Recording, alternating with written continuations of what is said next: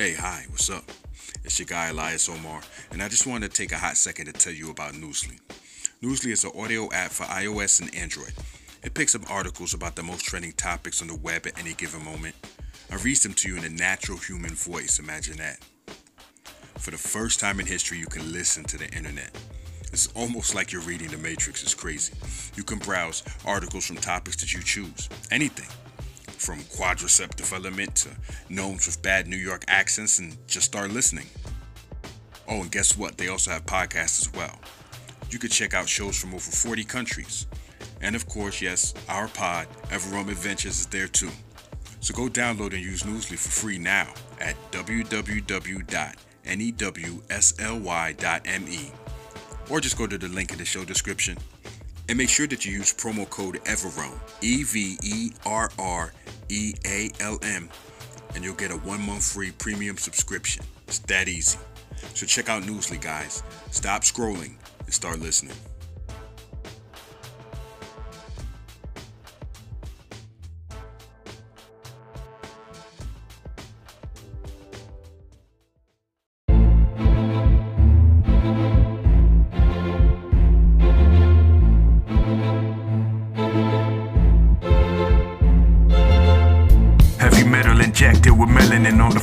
Sword slap shields, Achilles wheel javelins. Backed in the corner, no man yields, reveals the acumen. Butterflies in your gut feel like dragons in your abdomen. As chrysanthemums, the anthems that they chattering. A complicated hater advocates so arrogant. The gun unoriginal, I predict the pattern. That put the flame in your brain like a jack o' lantern.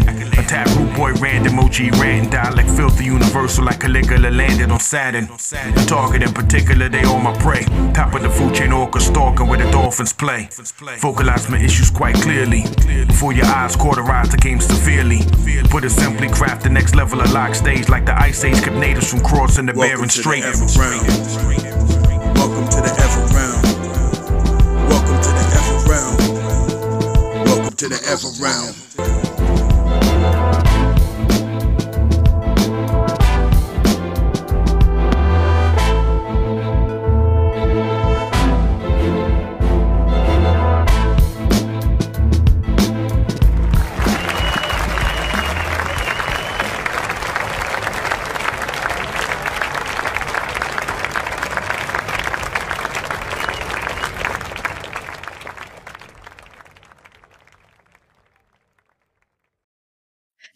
Content warnings for this episode include teen and child death, violence against teens and children, child abuse, child trafficking, childhood trauma, bullying, hallucinations, compulsive thoughts, nightmares, self harm, manipulation, mind control, and medical experimentation. Hi, welcome to the Everrealm. We are an all POC actual play D&D podcast. My name is Elias Omar, and usually I'm the DM, but not tonight. But as always, I am joined by Hi, my name is Mark Jimerson. My pronouns are he, they. And you can find me on Twitter at More the Merrier. Hi, everyone. My name is Siobhan. Um, you can find me on Twitter at Siobhan Valens. And hi, everybody. I'm Jinx. Um, I can be found on all social medias at Jinx Milano. Uh, and hey, everyone, I will be your guest GM for this very, very special uh, episode. My name is Connie. My pronouns are they, he, and she. You can find me all across the internet, namely Twitter, TikTok, uh, Itch, and Ko-Fi at by Connie Chang. That's B Y C O N N I E C H A N G. Sounded so professional. It did. I've got a little spiel ready. as you can guess by the introductions tonight. We have a special session, a very special guest, and um, we're all anxious to play. Uh, so, Connie, please take it away. Awesome. Okay, I can't wait. I'm excited for this. Let's do this. Let's do it. The mansion is a beautiful thing, all proud stone and gleaming glass. The gables curl outward, ridged with tiles of brick and clay. The tinny, warm smell of petrichor hangs from stone siding. The only blemished aspect of this magnificent manor really is the hill it's on. Overgrown weeds, tall stalks of grass wiggling like fingers in the breeze, untamed tracks of dirt saturated with last night's rain. In the near distance, by the base of this hill. We see the glimmering lights of Idan, a prospering town brimming with magic. We pan back up the slope and hold on this manor, and then push through a window fogged with summer mist and enter a warmly lit room. A library. Grand by any standards, a long, wide hall filled with rows and rows and rows of bookshelves.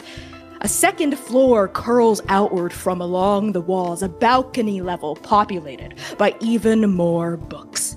And in the center of this library, the atrium, the nexus, the beating heart of this room, a massive globe burnished brass spinning on a tilted axis, an old three dimensional map of the Everrealm. We now hear footsteps pattering over carpet, laughter echoing between shelves, and now we see five children playing in the library on this balmy summer evening. Saj, what do you look like, and how are you playing? Saj is a teenager. He's 14 years old. Um, he's a little tall for his age. Uh, he's about 5'10, 5'11. He's skinny. Uh, his hair is braided back on his head in uh, long cornrows.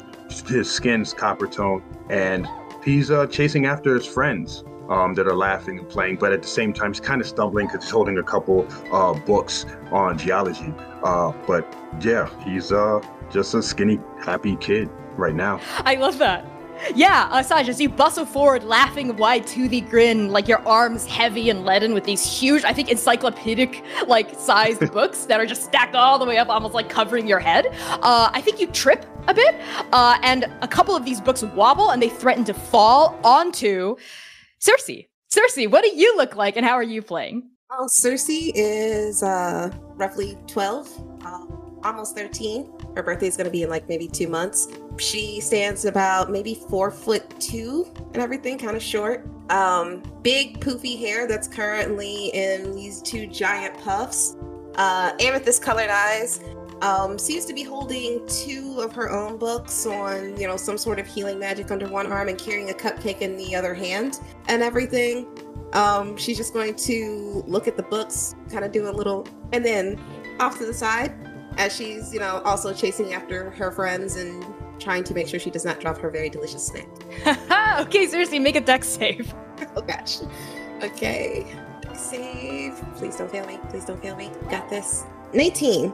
Oh, wow. okay, yeah, that is you like dodge and weave these huge tomes like showering past your shoulders. Cupcake proudly in one hand, other healing books tucked under an arm. Even as Saj sort of, I think, fumbles a little bit, but then Saj, you regain your footing as well. Uh, and Cersei, as you're laughing and like uh, gambling with uh, Saj, we're gonna pan across the library to find someone else. Riho, what do you look like, and how are you playing? Riho is a pretty surly looking young young man. Got square jaw. His face is adorned like this pecan brown skin, really short black hair. A pretty gangly kid. And even though he's safe with his friends, his eyes are kind of just scrutinizing the environment. He he's a little bit worried in this in this kind of academic setting. It's kind of it's kind of scary for him actually. Um, he's just kind of taking everything and starts to relax once he hears and sees his, his friends coming towards him. Uh, they're obviously everyone's just playing, having a good time. Uh, despite the warm weather, he's got this long dark green tunic on, long sleeves. Uh, it's kind of it's a little bit stained, different patterns, and around his waist is a thick skin belt with a wooden truncheon on his side, and he he smiles as he sees his friends coming towards him. He sees the books falling. He sees uh, Cersei trying to hold on to this cupcake. For once, he, he's feeling comfortable. He feels like it's been a long time, but man, he feels just good to be with his friends again. Mm, yeah, I think you're like watching Saj and Cersei sort of like play and horse horseplay and shove each other a bit, right? And like these books falling down. And though there is an aura of it's not insecurity exactly, is it? It's not even really anxiety. There's definitely some sort of um darkness, I think, uh, kind of behind the glimmering brights of your eyes. Uh, a darkness that I think we pan over to the fourth member of our group, Aurora, and see also reflected for just a split second in her eyes as well. But before we get there, Aurora, why don't you tell us what you look like and how you're playing? Sure. Um, I am 15 years old. I have like copper colored skin, um, hazel eyes. Um, I have, I would say, like brown reddish locks that come, I would say, like shoulder length. I would say that I would probably be trying to steal a bite off of um Cersei's cupcake. Okay. Okay, uh, I love that. Cersei, are you letting Aurora eat your cupcake or are you trying to prevent that from happening? Trying to prevent that from happening. Okay, so we got contested uh, dexterity sleight of hand check. Uh, so both of you roll sleight of hand and see which number is bigger. Okay. Make sure to use your level one character sheets. I was, yeah, I was asking if we were using Yeah. level one. I got a 14. Okay, let's see what I got. I'm knowing on a cupcake, I got a 19. Chomp! Uh, Aurora, describe what it looks like as you, like, gobble up Cersei's cupcake. I gobble it in a greedy type of way where you see all the cupcake around my mouth and I smile as I eat your cupcake. I only had one of those. Oh, it was very good. Yeah, you're just going to see Cersei kind of just smile, uh, like frown a little bit, but then, you know, oh, at least my friend got to enjoy it. So, you know, she's kind of going to just pluck up a little bit, but still very disappointed that she didn't get to get the cupcake. I give her a kiss with my cupcake face. I love that. Uh, Cersei, you feel a tap on your shoulder, uh, and you turn and you see the fifth member of your crew, uh, Rain, of course, Rain Wilcox. Uh, bright black eyes, to the white grin, gray skin splattered with freckles, a drow tiefling child with this short curly black hair and a tiny little pair of nubbin horns uh, peeking out of their forehead. Uh, their ears are these long, dour, kind of downward pointed ears, but they're always so upbeat. And they're laughing, uh, Cersei, and they actually have one arm behind their back. They're maybe 15 years old, just like Aurora, and they go, I see Aurora got the better of you again, Cersei. I'm trying. She's just so fast. I know. It'd help me if I weren't so short. Well, I had a feeling this might happen, so and Rain uh opens up their arm from behind their back and reveals that they're holding a second glorious, delicious cupcake in their hand. Uh, then we're going to just, I did your cupcake! And we're not wasting time this time. We're going to take it and take a bite out of it. in your mouth and you get some frosting on like your lips. Uh, and Rain laughs at that. And as they pass you this cupcake, uh, we glimpse we glimpse a mark on their left forearm.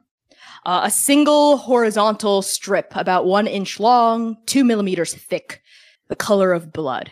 And each one of you actually has this mark on your forearms, but it's not exactly a concern as you're playing in this library right now. Uh, and Rain turns to the rest of you and says, Hey, guys, guys, guys, guys, guys, uh, do you want to play? Uh, let's play hide and seek. Sure. Okay, okay. Yeah. Mouthful of cupcake. She's going to, mm-hmm. Yeah, who uh, who wants to who wants to be the seeker first? Because I feel like I'm always the seeker first because I'm really really good at it. But I want to give one of you suckers a chance. not me. I'll be the seeker first. Oh, Oh, well, go ahead. Cersei No, can do not it. me. Not me. I don't want to. You said not Yes, you. not me. And she's going to be licking Okay. frosting off of her face. Just, yeah. It must be all the cupcake in her mouth. Typical Cersei just wants to be center of attention. I mean, if you wanted a cupcake, you could have just said something. And she's just going to look back at Aurora and like, you could have shared. I gave you a kiss with my cupcake lips. You two are so sweet together. I'll see. I will. I'll, I'll be speaking you guys want to hide. Okay, all right then. Uh, you know you know the drill. Count to ten, One, two, and each of you. three. Why don't you tell me how you're ten. trying Ready? to? Beautiful. Uh, Saj, Cersei, and Riho. Why don't the three of you tell me where you're trying to hide in this library? Are there long, thick curtains somewhere? Absolutely. There are these massive, huge, thick drapes. Uh, but uh, currently, I think slightly drawn uh, to show, I think, in the near distance, the glimmering lights of your hometown at the base of this hill. Um, and I think uh, a light pattering of rain has begun to fall in the summer evening. But you do see several massive sets of drapes. Yeah, um, she's gonna probably try to hide behind some drapes. If there's a window ledge, Wonderful. then she's gonna see if she can get up to that window ledge, but you know, we'll, we'll see. I'm into it. Yeah, Cersei, you head over to a window. What about you, Saj? Um, I think Saj is like frantic at first, nervous because he's not good at games like this, and just drops the books. Uh, and just scans the room. Is there like a, a closet or cabinets even? Sure. Yeah, there are definitely cabinets. There are tons of shelves. It's like the stacks, you know what I mean? But you do see several like little cabinet doors and little like janitorial closets that you can try the handles and try to pull open. All right, well that's that's what he's going for. He's um trying any any uh larger cabinets or closets, just trying the handles and seeing if he could slide into one really quick. Yeah, you open the first one you try, and it looks like it used to be maybe like a, a broom closet or some sort. You see, you actually see a broom in a corner, like a bucket, a pail, and some like cleaning agents, right? And you like sidle your way in and draw the door closed behind you. Wonderful. What about you, Rio? Rio runs down one of the uh, aisleways, basically kind of looks left, looks right, gets an idea, starts climbing up the shelves, top of the shelves. Uh, on his way up, he's kind of kicking the books over, knocking him down. He just doesn't give a shit about the quality or the care of the books. He's he's knocking him down. As he gets to the top of the shelf, he kind of clambers over about ten feet over, just so it's not totally obvious that he's right where the books where he kicked all the books off. Um, but he's on top of the shelf, um, trying to be as small as possible. Love it. Okay, yeah. Uh, the three of you scatter to the window, to the top of the shelves, inside a janitorial closet. Uh, and why don't the three of you just make me a stealth check? Mm-mm-mm-mm. 20. Okay, 20, Ooh. Dash got a 16. 16, 14. Okay. Aurora, make me a perception check to see how quickly you can find these. Okay. Hmm. 16.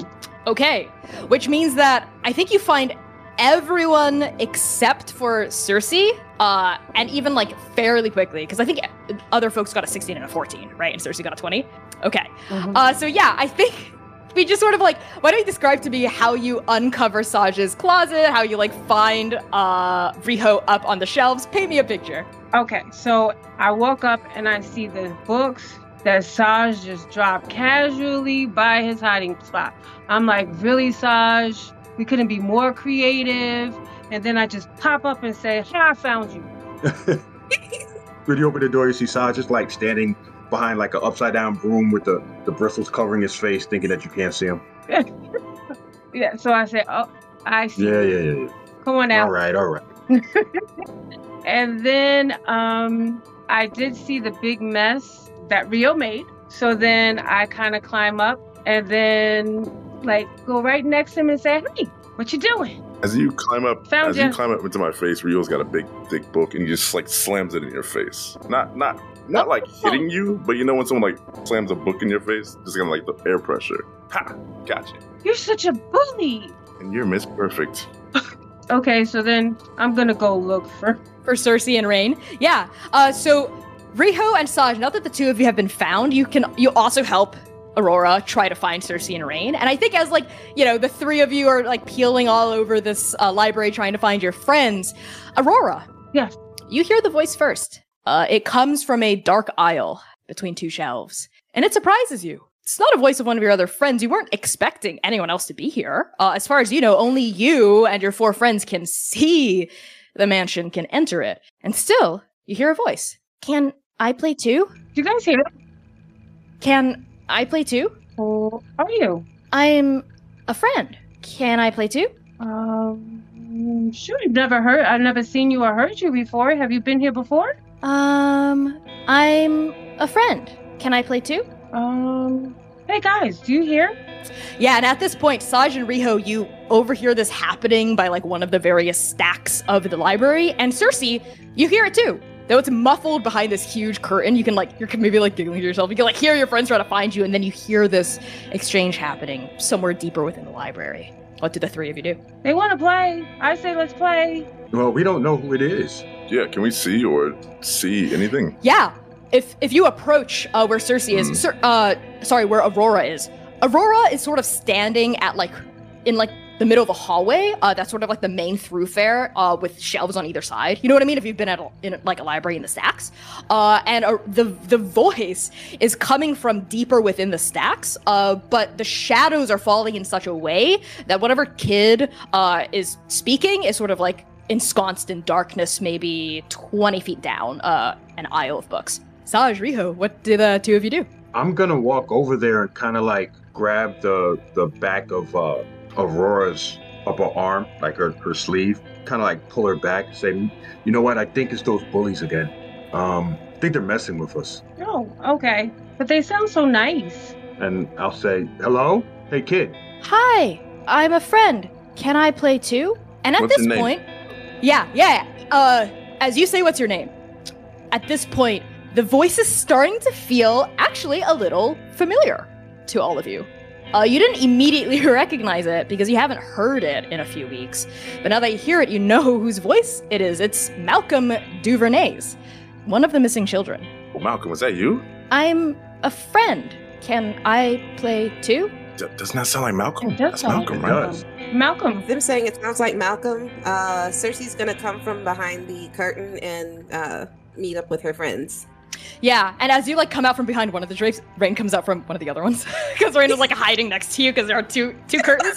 Um, their their brow is furrowed and they like cock a head, you know, in your direction, Cersei, and they look also like kind of befuddled. And now like all of you are gathered at like the mouth of these like bookshelves, staring down an aisle, uh, flanked by these huge tall mahogany shelves on either side, looking into the shadows. Thought Malcolm was dead. What? What? He was missing. Nobody said he was dead. I thought it Maybe was we dead. found him. Malcolm, get out of here. Yeah.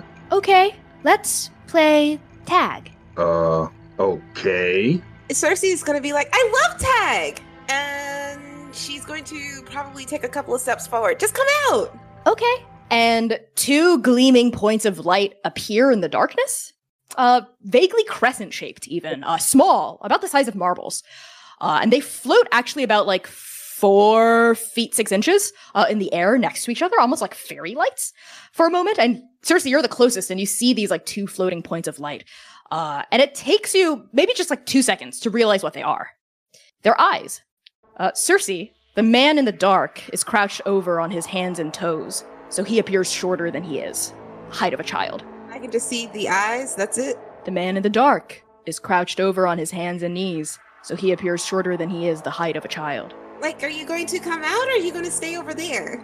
Because, you know, we kind of have to run that way if we're going to play tag. And all of you see now the eyes slowly, slowly, slowly rising. So they're five feet, six, eight, twelve feet into the air. Um, And the tall man says, Run. uh, I'm running. We're, we're gonna we're gonna scream. Yeah, Yeah. Cersei's gonna scream and run. Yeah. Is anyone not screaming and running? Saj uh, picks up a book, chucks it, and then turns around and runs. I love it. Make an attack roll with strength. Uh, it's an improvised weapon. All right. Oh my God. My strength is minus one. So let's see. If we all don't strength as children. so I rolled a two. So I got a one. uh, you chuck the like one of your heavy geology tomes. You just sort of like chuck it limply, and it falls splat like half. You don't even get to it. It just sort of falls halfway between the aisle of where this man is and where you are. And as you're turning and running, uh, you see sort of uh, coming out of the darkness, um, these long pale fingers uh, as the man approaches, and that's the last thing you see before you turn and you book it. What about you, Riho? Rio looks at Rain and says, "Run, run!" He pulls out his his truncheon, his little club, and he starts swinging in the air wildly, trying to fend it off. And he's like, "I'll be right behind you. Just run." Okay, make an athletics check. It's it's a like a backwards defensive kind of thing. Athletics, athletics, athletics.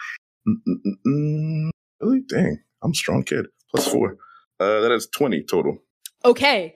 Uh, as you're sort of like buying time for your friends, because Rain looks like paralyzed with fear for a moment. They're just sort of like staring into the darkness, their eyes wide, and then they they nod, they nod, and they turn, they run along with the rest of your friends. And you stay behind Riho for just a split second, waving that baton, that truncheon, right?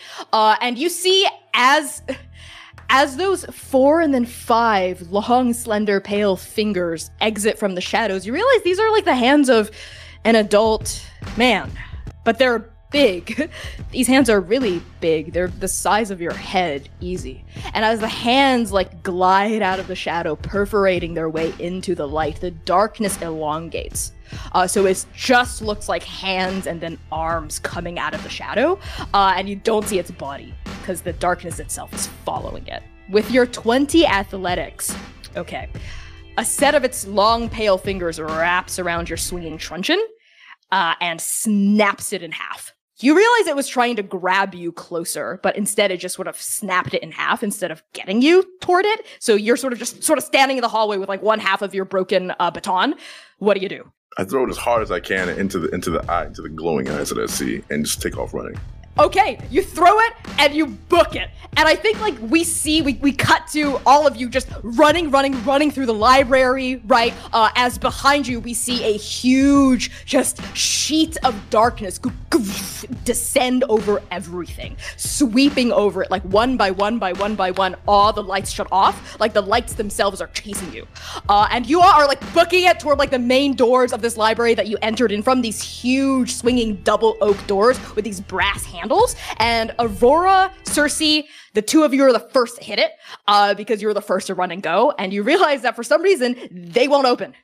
The doors are locked. They were not locked when you came in here. What did the two of you do as the first people to reach it? Oh no! Oh no! Oh no! Wait! Wait! We've got to get out! We've got to get out! Um, Cersei's just going to start trying to pound on the door and push, and like she's kind of panicking right now. So literally just pounding, trying to either get some attention uh, from somebody on the outside, or hopefully the door might give. Aurora, are you helping? I'm gonna actually look for something to like a axe or something hard to beat on the door. Sure. You see like one of those emergency glass cases um that has an axe in it and like a fire extinguisher, right? Uh like in case of emergency, bl- break glass, you see written in common. Do you break that glass and try to grab the axe? I break the glass. Okay, you smash it. It's made to be breakable even by a child. You smash it, glass rains down around you. You grab onto this axe. Oh my god, it's heavy. Goof, goof. Like the steel head just hits the carpet. Uh, because you are you're like a kid. Uh, this was made for like a grown, full, muscular adult, right? And you sort of drag the axe over to where Cersei's kind of uselessly flinging themselves like against the doors. What do you do? Um, I'm gonna ask Cersei to help me lift this axe and let's just hit the door. She's going to. Uh, I don't think this is gonna work, but okay. And she's gonna try to help. Okay. All right. So as the two of you swing this axe together, Aurora, roll uh, athletics with advantage because you're getting help. Okay. My first roll was a 22. You're some strong fucking kids. The hell?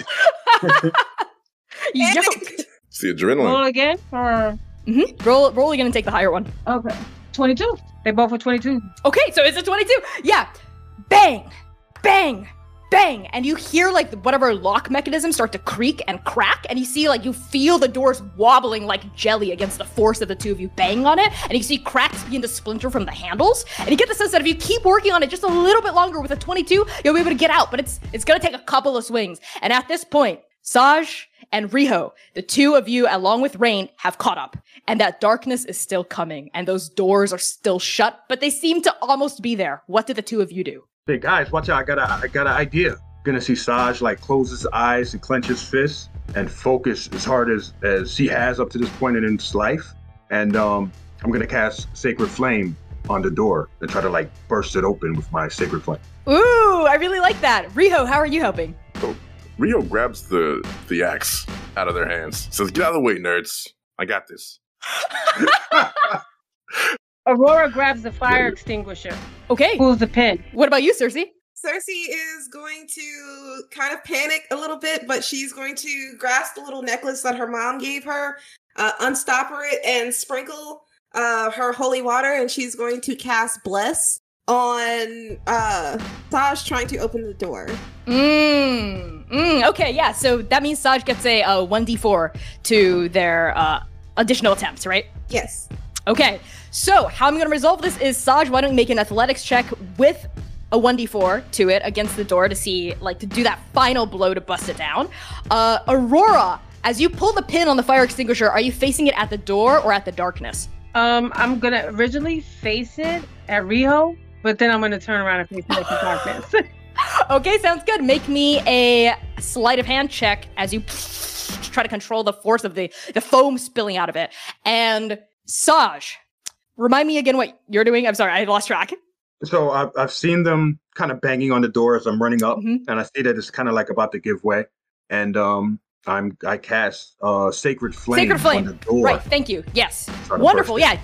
I love it. Sacred Flame, cool. What does it look like as the fire explodes from you? Um, yeah, Saj really like just closes his eyes and kind of like clenches in on himself, and then just releases and like out of his chest, you see like a a, a small, it's still small because he's still a kid. Um, explosion, burst of flame, um, just flies out of his chest towards the uh towards the door. I love it. Yeah. Uh What did you get, Riho, for your athletics check with a D4? 17. Oh, I'm sorry, I did not add my D4. Um, D4, D4. Keep going. I'll do this. No, Uh, no, no, no. that I, that was I, I can wait. 21, 21 total. 21 total. Fantastic. Uh, as your axe cleaves through the final layer of wood, Aurora, what did you get on your sleight of hand check? 11. 11. Uh, Saj, with the combined force of the fire exploding from your body and Riho's pure brute force, bam, cleaving this door down. Uh, the door splinters open, and you all see like the hallway, the main atrium you came in on, and beyond the atrium, like the main doors to this mansion that you always enter from. Like it's there. It looks like literally like the finish line of like a race. It's it's literally within touch, and I think all of you just start like running, right? And you're not wasting any time. You're like booking it out of there. Uh, as an explosion of foam uh propels itself out of the uh, nozzle from your end aurora and with your 11 it hits rain.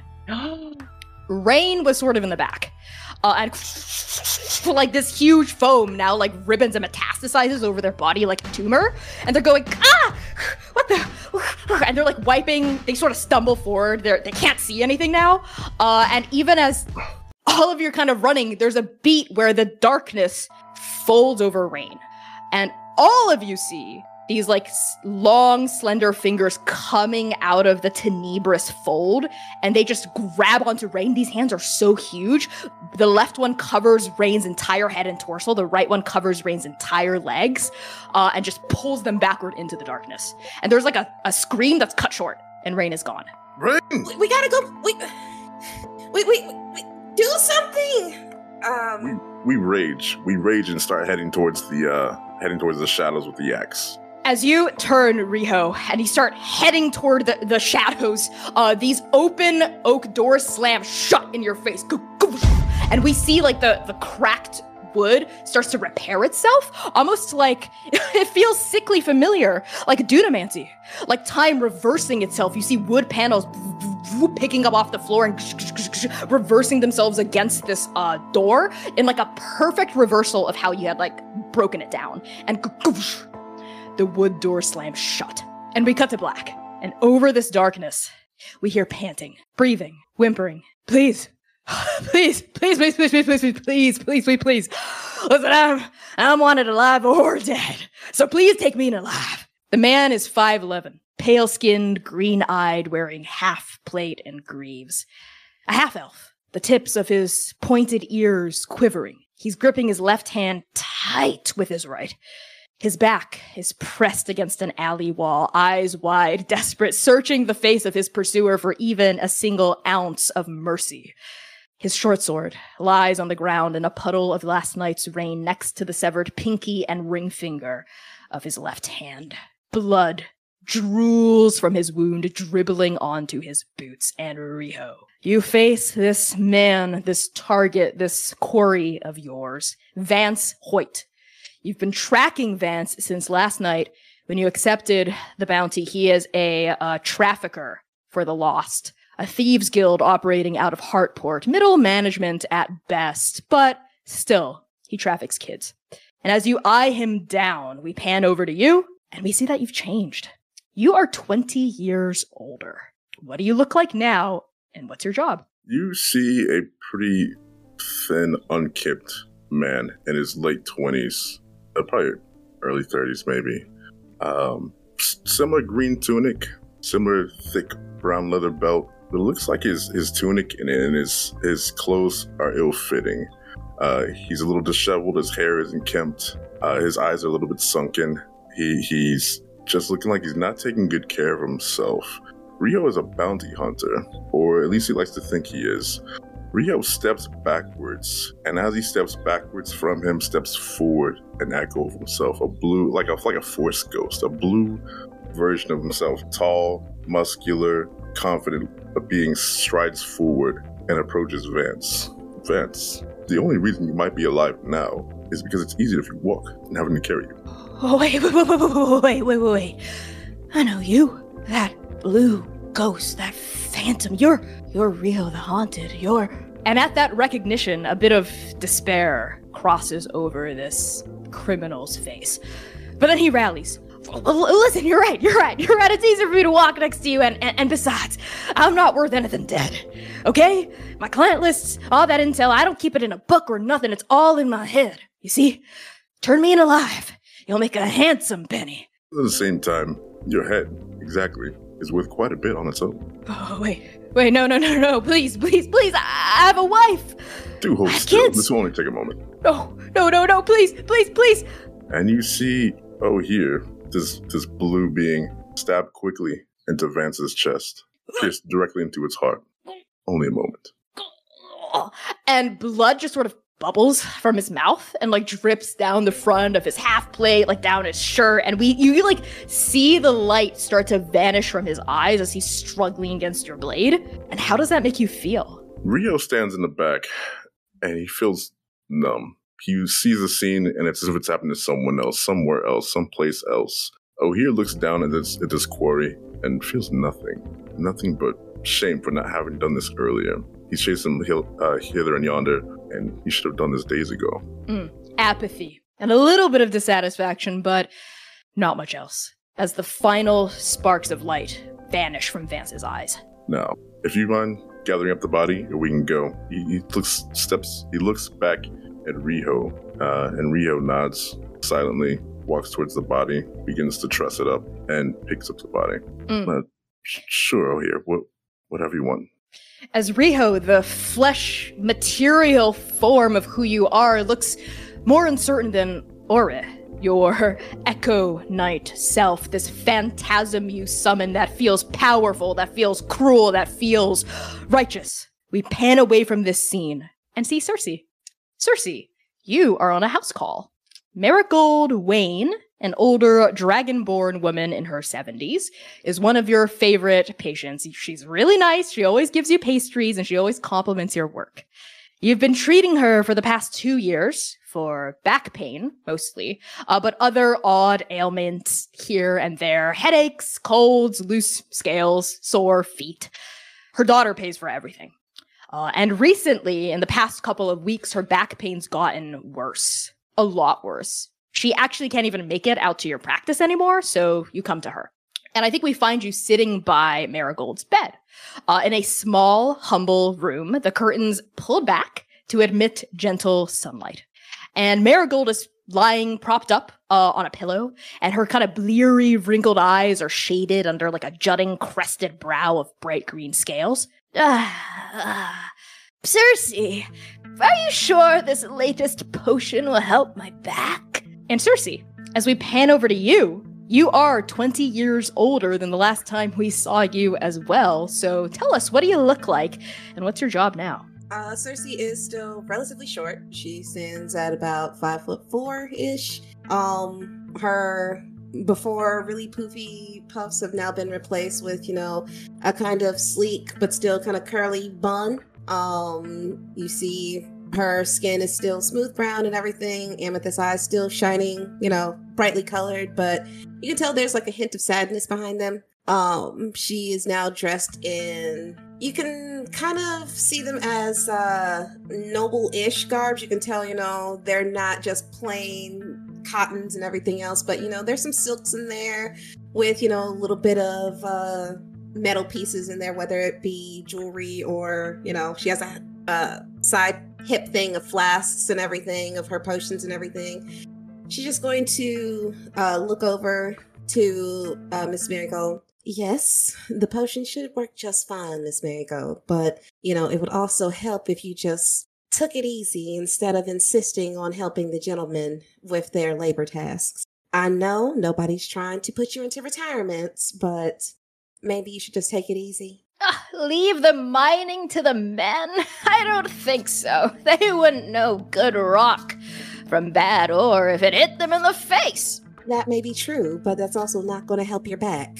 Now, you need to stay in bed for at least the next 24 hours. I'm going to leave some potions right. with your daughter, just in case, for pain. Now, don't overdo them. Now, you should be just fine until I can come back here next week.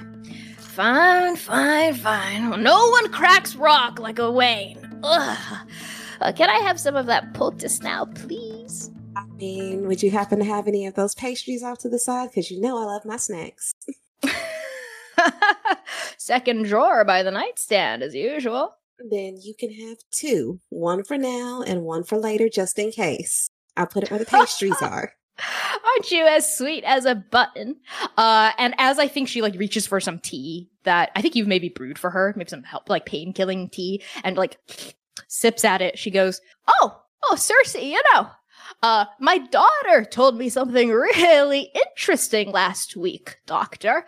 Uh, she says you're a Halakesh. Well, obviously I know you're Doctor Halakesh, but you're the Idan Halakesh." You never told me you were a pedigreed healer. You're gonna see Cersei kind of just freeze a little bit and kind of, uh, as her back is turned, just roll her eyes and have that whole grit, just like, God dang it. And she's gonna turn around and smile. Yes, yes, you know, that would be my memo. Um, don't really talk about it much, or else, you know, I want people to know me for my skill and not my mother's. Oh, you know, I'm not a healer or a mage of any kind, but even I, minor, I know that the Halakeshes you are, you're right on up there. Uh, what spell did your mother improve upon? Was it healing word or word of prayer? Something like that. She innovated some spell, didn't she? She did. It was the healing word. Um, Ah. it can now pack quite a wallop and heal more people than, you know, was previously invented. But, you know, she's kind of passed that on to me. But I don't know. I think I might want to go in a different direction. But her being the holy healer, of course, she's got to have that extra flair, you know? That's amazing. Well, your mother's spell has singly has single-handedly saved many a cracked rib and broken ankle down in the mines. We have that to thank for. And you a different path. You're a skilled healer. This is this is your life's calling, I can tell. So I've heard. And then she's just going to have that stressed smile, like the customer service smile where you really don't want to, but you are just, yep. Mhm. So You're she's grimacing. Yep, that that strong grimace of, well, we'll see. You know, you never know what life will bring. I don't know. I think I kind of want to branch out, explore a little bit, maybe even Ah, hold my own in a tussle. uh, you are young. You do have your whole life ahead of you, but I can tell you are a peerless healer. Anything else would be a waste. You know, that's the same thing my mama said. Mm. And I think on that, like, ugh, like strange smile as you like continue to pack up your belongings to finish up your healing for the day. We cut now to Saj. Saj, you're in a meeting. You are in a critical meeting for the success of your business. You currently stand in a lofty oval room, all dark wood and brass fixtures and trophies mounted on walls. The heads of stags, ankhegs, rust monsters, even the tongues of mimics, uh, pinned up on these huge display cases. Spade Jolt has her feet up on a massive mahogany desk. Uh, her chair is kind of swiveling underneath her, the leather squeaking as she considers you. She taps her fat cigar into an ash can held uh, by her assistant next to her. Uh, Spade is a Goliath woman, eight feet tall, easy. She's muscular, she's wide, she's built like a brick shithouse. Uh, and her hair is shaved on the sides, braided down her back, black hair, intricate tattoos marking every inch of exposed skin. And the air here is thick with cigar smoke, uh, even though the windows are open and the noise from the bustling markets of Cernveld drift up through the air. And as you stand in this office, I think your like skilled, cunning eye, you look at that brass fixture and you're like, mm, that's 1800 gold easy. Like you look at like the stag and you're like, I could probably sell that for 300, maybe 400 to a sucker, right? Like you're like looking at all these things in this office and you're doing the math and it all tallies up to she's rich as hell. She is really wealthy. Uh, she's got tons of gold. Uh, and Spade is sort of saying as she chews on her cigar, so, uh, why the fuck should I invest in your business, kid? And we pan back to you, Saj. And we see that you, like everyone else, are 20 years older and very different. So, how do you look now and what are you selling? Saj is about six feet tall now, a little bit taller than what he was as a, as, as a kid. Um, he's wearing shiny black leather armor, um, green and, and, and brown outerwear, and everything is just meticulously cleaned and, and pressed. But you know, to a closer eye, you can kind of see that the stuff isn't new; it's kind of worn. Um, and his hair, instead of being in the cornrows that it was before, it's kind of like a mohawk, but the mohawk is split into like tight bantu knots that go down the uh, the middle of his head. On the side of his face, he has a spiral of of a tattoo, a spiral tattoo of viney thorns that kind of curves around his eye and into an intricate pattern around his ear. And he's standing there.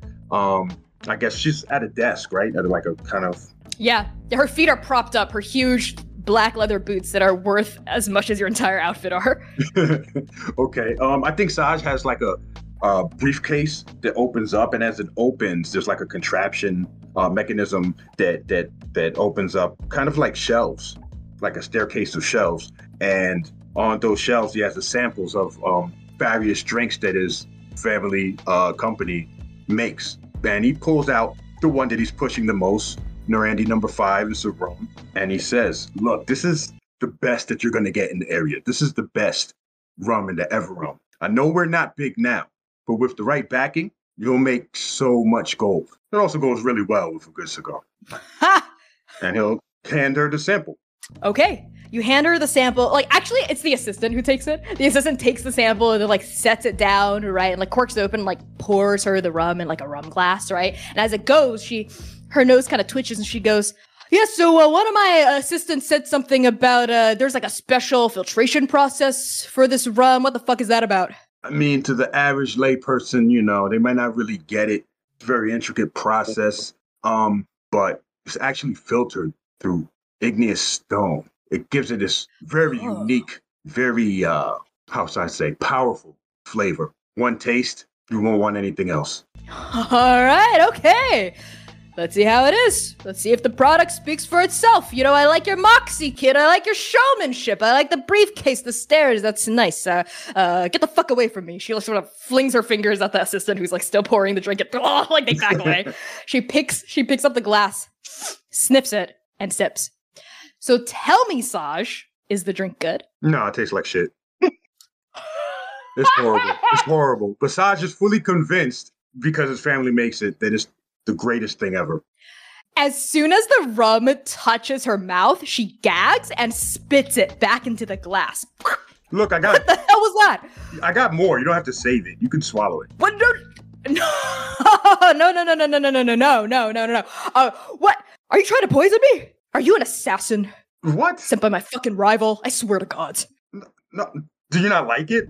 Maybe you, it's an acquired taste, pops. Maybe your palate isn't that developed yet. But trust me, My palate. My palate, kid. I have been drinking rum before you are a thought in your father's fucking ball sack. oh, uh, Listen, I built Jolt Hunting Lodge from the ground up with my bare fucking hands, Saj.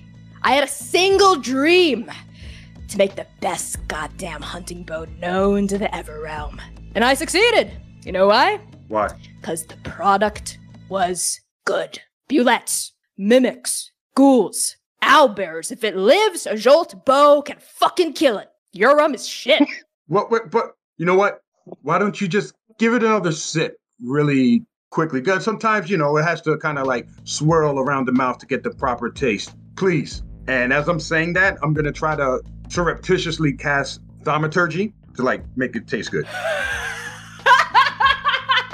okay, uh, I think you just do it as you're like gesticulating with your hands. There's a little bit of like a ting coming from the glass that she doesn't seem to notice. Uh, but she looks at the glass, sip, sips it one, like sniffs it one more time, ugh, and hands it to her assistant to try. And the assistant takes the glass tentatively, like looks at the backwash inside of it, gulps, and then sips it. And I think Saj, not even thaumaturgy, not even magic can make this piece of shit taste good. Uh, and the assistant like turns pale, uh, cups a hand over their mouth, like runs over to the window and like absolutely just like pukes, like throws up all over like the market on the street below. Uh, and Spade Jolt goes, huh, you know, as fucking hilarious as that was, uh, listen, kid, I appreciate your showmanship, okay? I like your moxie. I still do. I still do. I think you got something. You got some you got some sort of spark. You got you got charisma, kid. I'll give you that. But uh listen, listen, listen. I'm not investing in this because I don't bet on losing dogs. Okay? Improve on the product. Maybe I'll bite. You'll see. You'll see. And I'll just uh pretty pissed off. I'll just grab my uh my case and slam it shut and stomp out. and she's laughing her ass off as you're leaving. You hear her go, igneous rock. What kind of made up bullshit is that? We all know there's only one type of rock. Uh, and so you like close the door to her office. And on the door, slamming, we cut to Aurora. Aurora, you are in an examination room. Mhm. The body lies on a gurney. Uh, its skin is cold and pale from storage and transportation. The victim, you read their file, is Mars Evans, 13 years old, a halfling boy from a mining town in Cord's Belt. His parent is a coal magnate, made the trek all the way out to your practice because of your sterling reputation. The official story is Mars was playing with some friends in the mines when he tripped, he fell, and he broke his neck. But Mix Evans, your client, suspects foul play. They think one of Mars's friends killed him out of jealousy because his parents rich. And now it's your job to determine the true cause of death, of course. And as we pan over to you, we see that you too are 20 years older than the last time we saw you. So, what do you look like now and what are you doing? Okay. So now I'm 35. Um, I'm slender. Um, I would say like uh about five foot eight. Um, I would say I'm graceful but have a muscular build. Um, I I would be wearing a lab coat, but you will see um a pendant around her neck, and she actually found um one of Rain's earrings that she had made into a circlet. So that that kind of keeps Rain close to her heart. But she has kind of a stoic attitude since that day. So she looks at the body, inspects it. First thing she's going to do is she's going to um, ask, I guess, look for the file and read through the through the file. So your assistant, yeah, uh, Bhavna Khatri, uh, is this kind of like dark-skinned human person who's always been a little wary of you, uh, probably because of your stoicness. You've always been a little standoffish, maybe. Uh, and I think like uh, they do pick up the file and they hand it to you, right? And they sort of like glance over at you and they say with a hesitation in their voice, uh, "Do you really think it's foul play, Doctor Sephirin?" I don't know yet. Do I look psychic? I have to view the body. Hand me the file. Uh, right, of course. Here it is. Thank you. Okay, be gone. Uh, right. And Bhavna turns to move toward like the door as you like flick kind of disdainfully through the case file. Uh, but they pause before they leave and they just, it looks like they, they want to say something. There's like something on the tip of their tongue. And then they like gather enough courage to just come out with it. Uh, uh, Dr. Sephirin, I, um, don't you think there's something, don't you think there's something a little fam- familiar about this case? I look up and I don't even answer. I go looking back at the file. I said, They sort of, go ahead. I just told them, you can go. Sure. Um, do you re- do you repeat? You can go. Mhm. Okay. Uh, at that, they they open the door, right? Uh, but they hesitate on closing it. Like there's there's something they've been wanting to try to build up the courage to talk to you about, and it's sort of like they're like, okay, it's now or never. And as they pause at like the threshold of the examination room, they say, I, I, um, uh, Doctor Sephirin, I know you've always been very private, a very private doctor, uh, and I've I've always tried to be respectful of that. But uh, I also like to know my colleagues, so I did the liberty of doing a, just a little bit of I wouldn't call it a background check necessarily. That's disrespectful. Uh, I just, you know, I, I, I did a little bit of poking around, and um, well, I just wanted to ask if maybe you wouldn't have a conflict of interest as the head coroner on this case due to the similarities between this one and Colton Hughes. I look up and I, I am a professional. I do not let personal feelings get in the way of my work. Right, but you're still a person. No, I'm not. Here, I am a coroner. We don't have no feelings. Okay. Okay. Uh wow, this is a toxic work environment. Uh and they like close the door and you're like left alone in the exam room. Uh, and as you look at the case file and like look back down on the corpse of this 13-year-old, the same thing happens that occurs every time you're left alone with a body. You hear the voices, the voices in your head. It starts out soft, almost like gentle tickles on the edges of your consciousness, but they start to grow louder, more urgent. Children's voices calling at you, crawling at you, clawing at you. Not words, but just screams, wisps of screams, creeping their way through the soil of your mind like the roots of weeds. How do they make you feel? I'm used to it. So I'm just gonna say, how do I get any work done with all these screaming in my head? So then I pour a glass of vodka to try to quiet them down. Okay, and you get to work. How do I get this work done with this all this screaming in my head? Yo, the screaming of the children. the tattoo children that screams. shit. That's such a great Said, line. All right, vodka. All right, that's how we're gonna deal with that shit. That's wild. I love it. I love it.